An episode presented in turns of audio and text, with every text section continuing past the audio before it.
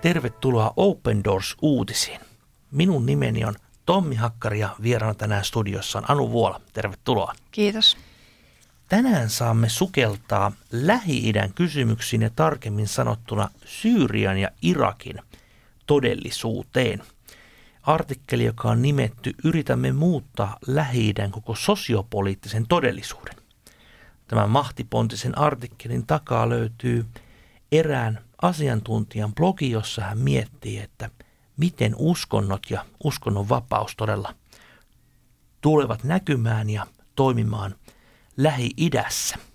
Open Doorshan tekee työtä yli 245 miljoonan kristityn parissa, jotka kokevat vainoa yhden nimen, Jeesus-nimen tähden. Pidemmittä puheitta menemme artikkelin kimppuun. Toivoa Lähi-itään kampanjan johtaja Rami, jonka nimi on tässä peitenimenä, kertoo blogissaan pyrkimyksistään saada aikaan muutosta Lähi-itään. Näin hän kertoo blogissaan. Muistan päivän, jolloin kerroin Toivoa Lähi-itään kampanjasta kollegalleni. Hän istui hiljaa monta minuuttia ennen kuin nosti päänsä. Tajuatko, että yrität muuttaa Lähi-idän koko sosiaalipoliittisen todellisuuden? Katsoin häntä silmiin ja vastasin, kyllä. Kuka olisi uskonut, että toivo olisi niin radikaalia? Tai että tasa-arvon vaatiminen kaikille Lähi-idän asukkaille heidän uskonnoistaan huolimatta olisi niin valtava muutosvoima? Kristityt ovat olleet Lähi-idän yhteiskuntien ydintä kristinuskon syntymisestä asti. Silti he kohtaavat sosiaalisia ja lainsäädännöllisiä rajoituksia, syrjintää ja vainoa. Toivoa Lähi-itään puhuu tämän yhteisön suulla. Haluamme koko yhteiskuntaa hyödyttäviä muutoksia ja tulevaisuuden toivoa ikivanhoille kristillisille yhteisöille. Kristityt pyytävät järisyttävää muutosta, joka ei voi tapahtua yhdessä yössä.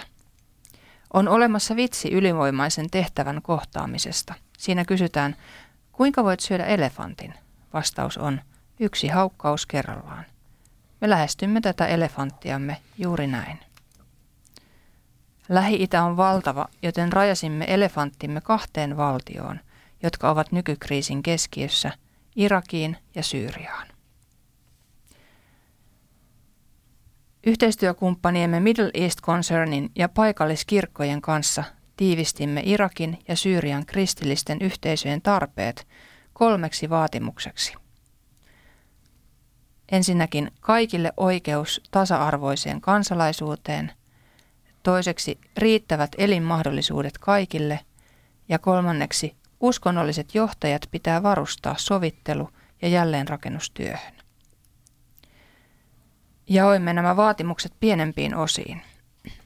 Tasa-arvoisuus vaatii, että kirkkoa vastaan tehdyistä rikoksista kannetaan vastuu. Siksi pyydämme, että Irakiin ja Syyriaan luodaan kansalliset vastuuvelvollisuutta käsittelevät mekanismit. Riittävien elinolosuhteiden rakentamista ja sovittelutoimintaa varten kirkkojen johtajat tarvitsevat rahaa. Sitä varten haemme uskonnollisille toimijoille joustavaa rahoitusta. Kampanja avattiin isolla näkyvyydellä, jotta 3 vaatimustamme vetoaisivat mahdollisimman moneen maailmanjohtajaan. Näin saavutettujen suhteiden varassa etenemme pienin askelin kohti konkreettisia asioita.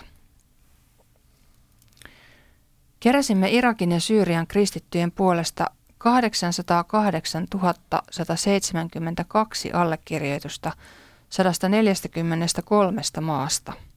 Ja esitimme ne YK:lle joulukuussa 2017. Se oli uskomaton saavutus, mutta kampanja ei loppunut siihen. Irakissa monet kristityt eivät tunne oloaan turvalliseksi, eikä Syyrian tilanne ole vielä vakaa. Puhumme hallituksille kansallisen vastuuvelvollisuusmekanismin perustamisen puolesta ja pyydämme uskonnollisille toimijoille lisää joustavaa rahoitusta. Mitä tällä on saatu aikaan? Paljon. Vetoomuksen jälkeen Toivoa Lähi-itään kampanjasta tuli osa yhteistä ponnistusta. Yhdysvallat ja YK osoittivat varoja erityisesti Irakin uskonnollisille vähemmistöille. Iso-Britannia loi uuden uskonnonvapauden suurlähettilään tehtävän. Sen myötä moni hallitus nosti rahoitustaan Irakin uskonnollisille vähemmistöille ja neuvottelut niiden välillä lisääntyivät. Tämä taas johti USA:n ja Iso-Britannian hallituksien konferenssiin, jossa keskusteltiin, kuinka uskonnon vapautta voisi edistää kansainvälisen kehitystyön kautta. Nämä voitot saattavat kuulostaa pieniltä ja lähinnä teknisiltä, mutta ne ovat erittäin merkittäviä. Askel askeleelta ne tuovat muutoksen ja toivoa Irakin ja Syyrian kristityille. Kiitos lahjoitusten ja uskollisten tukijoiden rukousten muutosta tapahtuu sekä kansainvälisellä tasolla että paikallisyhteisöissä. Koteja, kouluja ja asuinympäristöjä on jälleen rakennettu ja yhteisöt saavat traumaterapiaa. Lahjat tukevat myös kahta mielenkiintoista uutta projektia Irakissa. Yhteistyökumppanimme tekevät työtä pienen lakimiesjoukon kanssa. Tavoitteena on perustaa keskus, joka dokumentoi kristittyjen kokemia syrjintätapahtumia. He työskentelevät myös paikallistasolla kristittyjen asianajajien kanssa. Heitä vahvistetaan strategisesti ja opetetaan esittämään asiansa varmasti.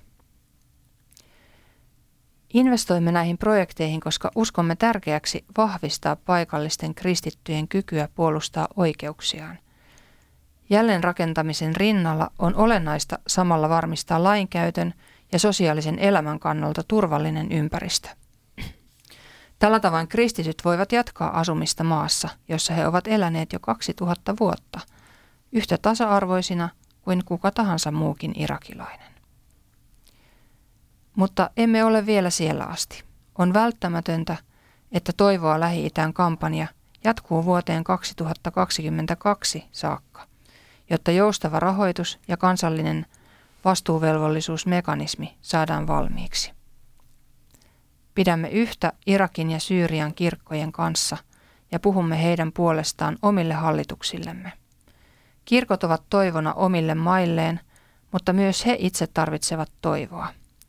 Yhdistytään siis maailmanlaajuiseksi Kristuksen ruumiiksi, rukoilemaan, kampanjoimaan ja uskomaan. Näin siis kertoi Toivoa Lähi-Itään kampanjan johtaja, peitenimellä toimiva Rami blogissaan. Aivan uskomattoman hieno vallankumous, nimittäin toivon vallankumous. Tässä Toivoa Lähi-Itään kampanjan Rami todella toivoo radikaaleja asioita, nimittäin tasa-arvoa kaikille. Ja on hyvin upeata, että tämä vaatimus tulee nyt näinkin upeasti taustoitettua yli 800 000 ihmisen allekirjoittamassa vetoomuksessa, johon osallistui siis yli 143 maata. On aivan näin suomalaista näkökulmasta on hyvin mielenkiintoista ajatella, että meillähän tasa-arvo on tietyllä tavalla itsestäänselvyys. Että me elämme todella sellaisessa maassa, missä totta kai tasa-arvoasian eteen täytyy vieläkin työskennellä. Mutta joka tapauksessa me pidämme sitä niin itsestään selvänä asiana, joka kuuluu kaikille, niin Irakissa tilanne on todella toinen. Ja tavallaan se, mitä he tässä nyt vaatii tämän kampanjan myötä, niin sehän on tavallaan paluuta siihen, mitä on ollut aikaisemmin. Et sillänsä se ei ole mitään uutta, että siellä on pystytty elämään ennen yhdessä. Nyt se tilanne on vaan muuttunut. Et se on tietysti ihan kaikkialla, missä nytkin on, Suomessakin on asiat hyvin, niin sitä täytyy tavallaan niin kuin valvoa, että se jatkuu se sama tilanne, että ollaan tasa-arvoisia. Kyllä, ja niin kuin tuossa blogissa Rami kertoi, että jo 2000 vuotta kristityt ovat asuttaneet näitä seutuja. Eli puhutaan siis paljon vanhemmasta kristillistä kulttuurista, kun verrataan vaikkapa tänne Pohjolaan, jossa kristinusko on paljon tuoreempaa. Ja ihan semmoisena taustatietona, että tällä hetkellä Irakissa on noin 250 000 kristittyä. Irakissa on noin 39 miljoonaa asukasta, että puhutaan melko pienestä vähemmistöstä. Ja samoin Syyriassa, jossa on noin 19 miljoonaa asukasta, niin siellä on vajaa 800 000 kristittyä. Ja nämä luvuthan ovat siis romahtaneet viimeisen 10 vuoden aikana, että puhuttiin merkittävästi isommista joukoista, että kuten täällä Suomessakin olemme sen saaneet jo itse kokea, niin tännehän on tullut paljon maahanmuuttajia juuri Irakista ja Syyriasta, turvapaikanhakijoita vuonna 2015 ja sitä ennenkin. Itse jotenkin ajattelen näin, että tämä vertaus tästä elefanttisyömisestä, niin kyse on niin isosta asiasta, että se on tehtävä pala palalta ja mun mielestä koko kampanja antaa niin kuin voimaa ja näkökulmaa myös meille kristityille. Että todella me kristityt saadaan isoja asioita aikaiseksi, kun me yhdessä tehdään, rauhassa sovitaan. Niin kuin näen, että tämä on hyvin ekumeeninen myöskin tämä kampanja, että kristityt yhdessä nousee ja sanoo selkeän näkemyksensä jostakin asiasta, niin tämmöistä tarvitaan. Tämä on jopa profetaalinen liike. Kyllä. Ja sellaista niin kuin aktiivista kristillisyyttä, niin kuin tässä oli tämä 3. kohta, mitä hän niin kuin vaatii tavallaan näille kristillisille yhteisöille, on se, että nämä uskonnolliset johtajat pitäisi varustaa tähän sovittelutyöhön. Eli ei vaan niin kuin haeta omia oikeuksia, vaan hyvin aktiivisesti niin kuin toimitaan sit siinä sovittelijoina, että se on aika hieno juttu kanssa, että sitä mihin meidät kyllä kristittyinä kutsutaankin. Kyllä. Eli sitä kuuluisaa vihapuhetta pitäisi saada nyt Irakissa myöskin erittäin kovasti suomittua. Jotenkin ajattelen näin, että meidän suomalaisten mahdollisuudet osallistua ovat parantuneet merkittävästi. Eli me voidaan yhdessä olla rukoilemassa näiden ystävien puolesta. Ja myöskin nämä ystävät, jotka on tullut Suomeen turvapaikanhakijoina, niin varmasti heidän kohtaamisensa auttaa meitä ymmärtämään tätä. Mutta lisää tietoa löydät myöskin ihan Open Doorsin kotisivuilta opendoors.fi kautta Irak ja opendoors.fi kautta Syyria. Mutta suurin pyyntö usein vainotulla kristityillä on, että rukoilemme heidän puolestaan ja saammekin yhdessä hiljentyä rukoukseen. Rakas vapahtaja, näet todella Syyrian ja Irakin kristityt tämän Toivoa Lähi-Itään kampanjan. Pyydetään, että Herra, sinä todella voit moninkertaistaa nämä vaikutukset ja toiminnat, mitä on tehty. Ja todella tähän rauhan työhön, tämän toivon vallankumouksen eteenpäin viemiseksi, sinä olet itse sitoutunut. Herra, pyydetään, että rauha saisi koittaa Lähi-idässä ja että kristityt niin Lähi-idässä, Syyriassa kuin Irakissa saisivat elää uskon rauhassa todeksi yhdessä naapureidensa kanssa. Tätä rukoillaan, Jeesus, sinun kalliissa nimessä. Tässä olivat tämänkertaiset Open Doors-uutiset.